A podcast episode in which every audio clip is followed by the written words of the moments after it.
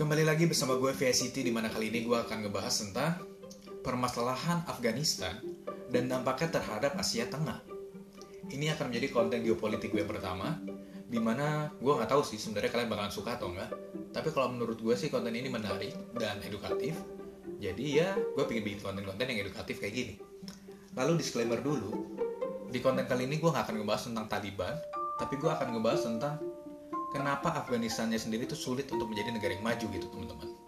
Dan alasan yang pertama, alasan yang paling utama, Afghanistan ini tuh dia tuh landlocked country teman-teman, atau negara yang diapit sama negara-negara lainnya. Artinya apa? Afghanistan ini nggak punya laut teman-teman. Dampaknya apa? Logistik mahal. Kenapa? Karena nggak uh, bisa didinai atau nggak bisa dipungkiri yang paling efisien dan paling murah buat ngirim logistik adalah kapal. Dia sekali ngangkat bisa segitu banyak dan paling murah teman-teman. Kedua yang paling efisien adalah kereta. Tapi untuk kereta pun Afghanistan ini susah buat bikin teman-teman. Kenapa? Karena kondisi geografis yang kedua selain dia dia nggak punya laut adalah dia itu pegunungan akhirnya apa? Ya seperti yang kita tahu teman-teman kalau misalnya di pegunungan mau bikin jalan mau bikin kereta infrastruktur jauh lebih susah dan jauh lebih mahal. Jadi kentang. Dan akibat lainnya adalah penduduknya itu nyebar. Karena di tengah-tengah ada pegunungan lah beginilah begitu. Penduduknya nyebar dengan infrastruktur yang nggak memadai. Jadi dampaknya apa? Antara pemerintahan pusat sama pemerintahan daerahnya itu tuh nggak sinkron teman-teman. Nggak sejalan. Loh kok bisa gitu um, untuk lebih detailnya teman-teman. Karena di Afghanistan ini itu nggak cuma masalah geografis doang dia ada masalah demografis. Maksudnya apa? Di antara negara sentral Asia lainnya teman-teman Afghanistan adalah negara dengan mayoritas minoritas yang paling balance. And it's a bad thing. It's a disaster sebenarnya. Kenapa? Let's say kita kayak contoh pakai negara lainnya dulu teman-teman. Let's say Tajikistan Tajikistan itu 86%-nya orang Tajik, 9% orang Uzbek. Jadi antara mayoritas minoritas jauh. Kirgistan 73% orang Kirgis, 15% orang Uzbek. Turkmenistan 79% orang Turkmens, 9%-nya orang Uzbek. Uzbekistan sendiri 80%-nya orang Uzbek, 4%-nya orang Tajik. Ini tuh adalah komposisi antara mayoritas sama minoritas tertinggi teman-teman. Bisa dilihat minoritas tertingginya cuma di Kyrgyzstan 15%. Atau say Kazakhstan. Kazakhstan tuh 65%-nya orang Kazaks, 19%-nya orang Rusia. Oke lah Rusia tinggi, tapi ini lain cerita, nanti aku akan cerita pas bahas di Sentral Asianya. Tapi intinya teman-teman, antara mayoritas sama suku minoritas yang tertingginya sangat jauh gitu loh. Cuma satu digit kebanyakan. Tapi kalau Afghanistan teman-teman, mayoritasnya yang paling tinggi adalah suku Pashtun itu 42%. Minoritas yang tertinggi Tajik 34%. Ini Tajik yang punya negara sendiri loh, Tajikistan. Lalu minoritas berikutnya adalah Uzbek 11% dan Hazaras 10%. Jadi 97% populasinya Afghanistan itu cuma terbagi jadi empat suku. Dan ini beneran besar dan ini jadi masalah karena pegunungan teman-teman di mana mereka akhirnya punya kota sendiri-sendiri dengan sukunya masing-masing mereka tuh kayak antara pemerintah pusat dan daerahnya tuh benar-benar nggak sinkron akhirnya. Di daerah itu mereka punya warlordnya masing-masing gitu loh. Punya kepalanya masing-masing yang unofficial something like that gitu loh. Um, jadi selama ini presiden Afghanistan teman-teman bisa dibilang tuh ya dia itu cuma simbol lah. Simbol kalau Afghanistan ketemu hubungan internasional ada presiden. Cuma gitu doang gitu loh. Tapi pada prakteknya nggak bisa. Kenapa ini masalah banget? Contohnya teman-teman Afghanistan itu kebanyakan ya gurun lah technically. Gunung-gunung yang gersang gitu loh. Tanah dia yang paling subur cuma ada di daerah utara dan sedikit. Di mana daerah subur ini itu ditinggalin sama suku Tajik dan diperparah lagi dari tanah yang subur ini buat nyebrang ke negara Tajik paling cuma sekitar 10 kilo. 10 sampai 50 kilo lah paling banter. Kayak deket banget gitu loh teman-teman. Jadi kamu bayangin gitu ya. Lo coba bayangin lo jadi orang Tajik yang tinggal di sana suku lu Tajiks, lu sehari-hari ngomongnya Tajiks, dan lu lebih dekat ke negara Tajikistan dibanding ke ibu kota Afghanistan. Lu akan merasa jadi warga negara Afghanistan nggak? Susah lah. Lu akan lebih merasa relatable dengan Tajikistan tentunya gitu loh. Makanya selama ini Afghanistan itu nggak pernah bersatu teman-teman. Mereka tuh pecah sendiri-sendiri.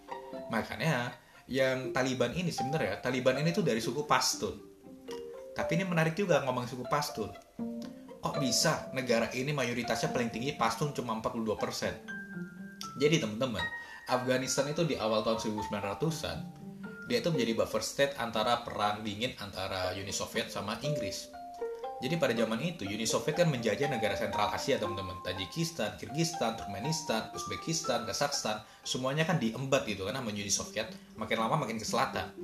Lalu Inggris yang berada di selatan, dia itu kan kayak takut gitu kan. Kayak aduh gue nggak mau nih dekat-dekat sama Uni Soviet, gimana dong? Akhirnya Afghanistan ini dibiarin dalam tanda kutip merdeka.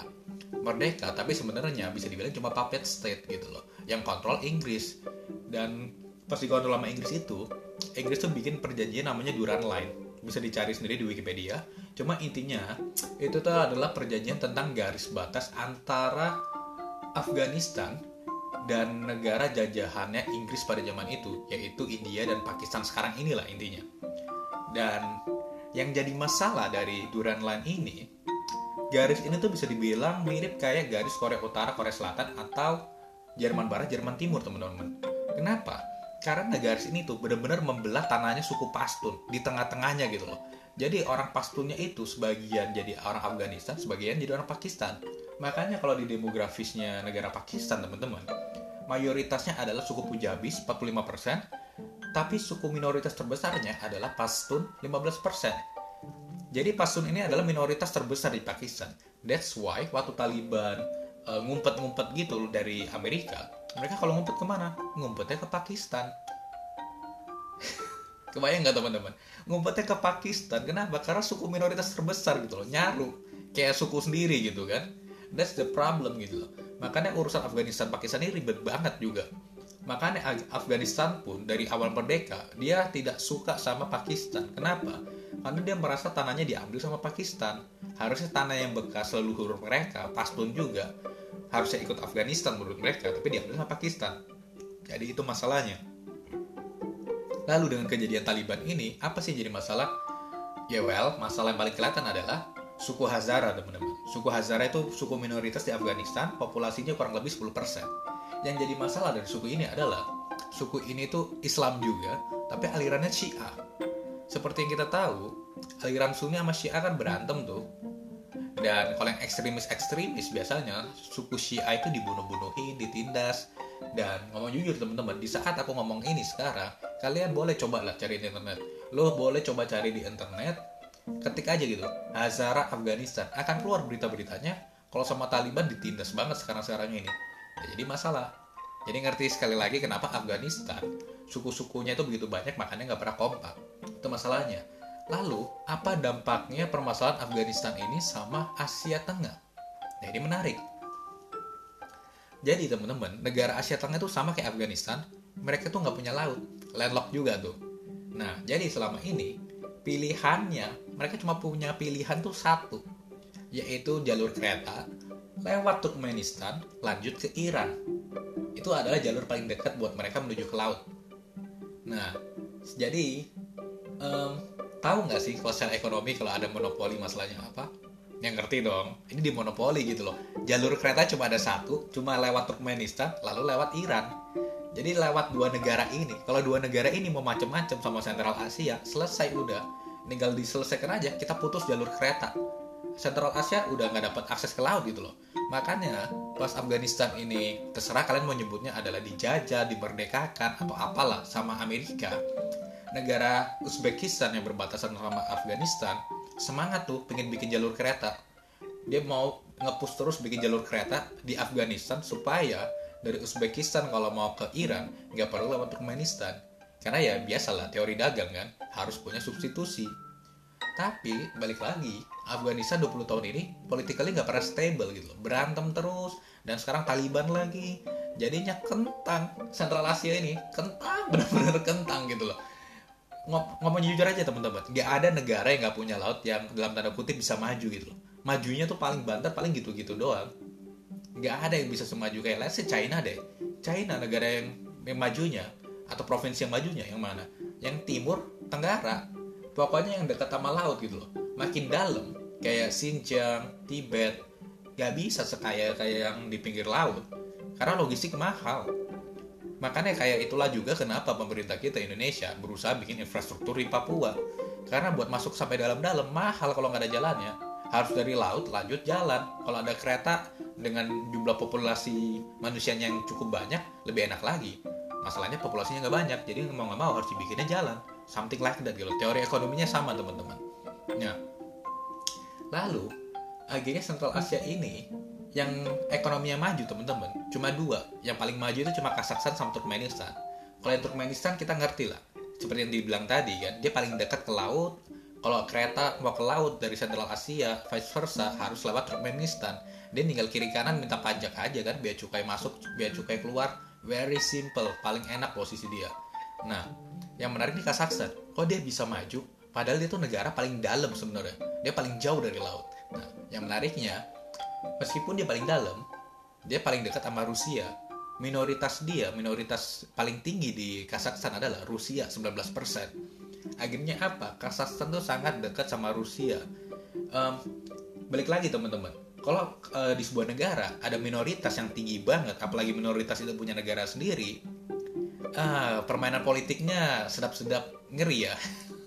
Ngeri-ngeri sedap dong maksudnya. Um, jadi maksudnya let's say Kazakhstan mau macam-macam gitu sama misalnya nggak suka ah sama etnis Rusia dia mau macam-macam Rusia nggak bakalan diem bos. Sama kayak kejadian Crimea gitu kan sama Ukraina dulu.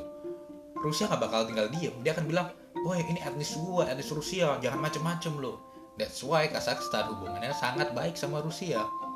Nah akhirnya ekonominya pun bagus banyak dibantuin sama Rusia kan?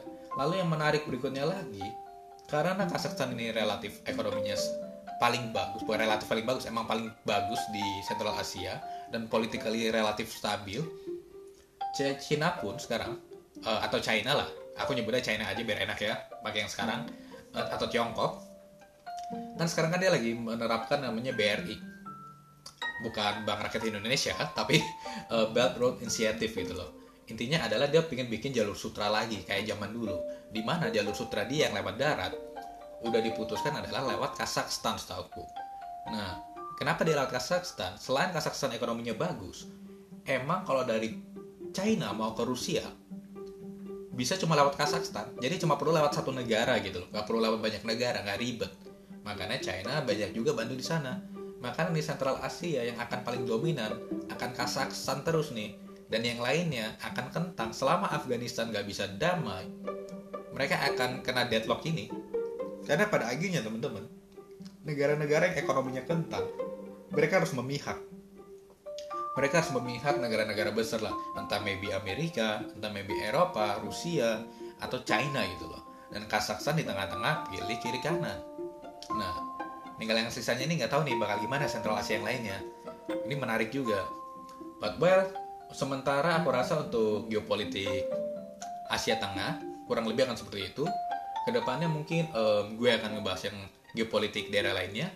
Entah mungkin Asia Tenggara mungkin menarik buat bahas laut China Selatan atau mungkin dilanjutin ya Asia Selatan juga menarik sih. Kita bahas let's say misal India um, Pakistan dan China kenapa Pakistan akhirnya dekat sama China. Nah itu kan juga menarik tuh. Ada kepentingan politik apa? Ada permainan geopolitik apa ini China di sana? Wah, itu menarik banget sih sebenarnya. Ya, but we'll see ke depannya akan bikin yang mana. Until next time, see you. Thank you for listening.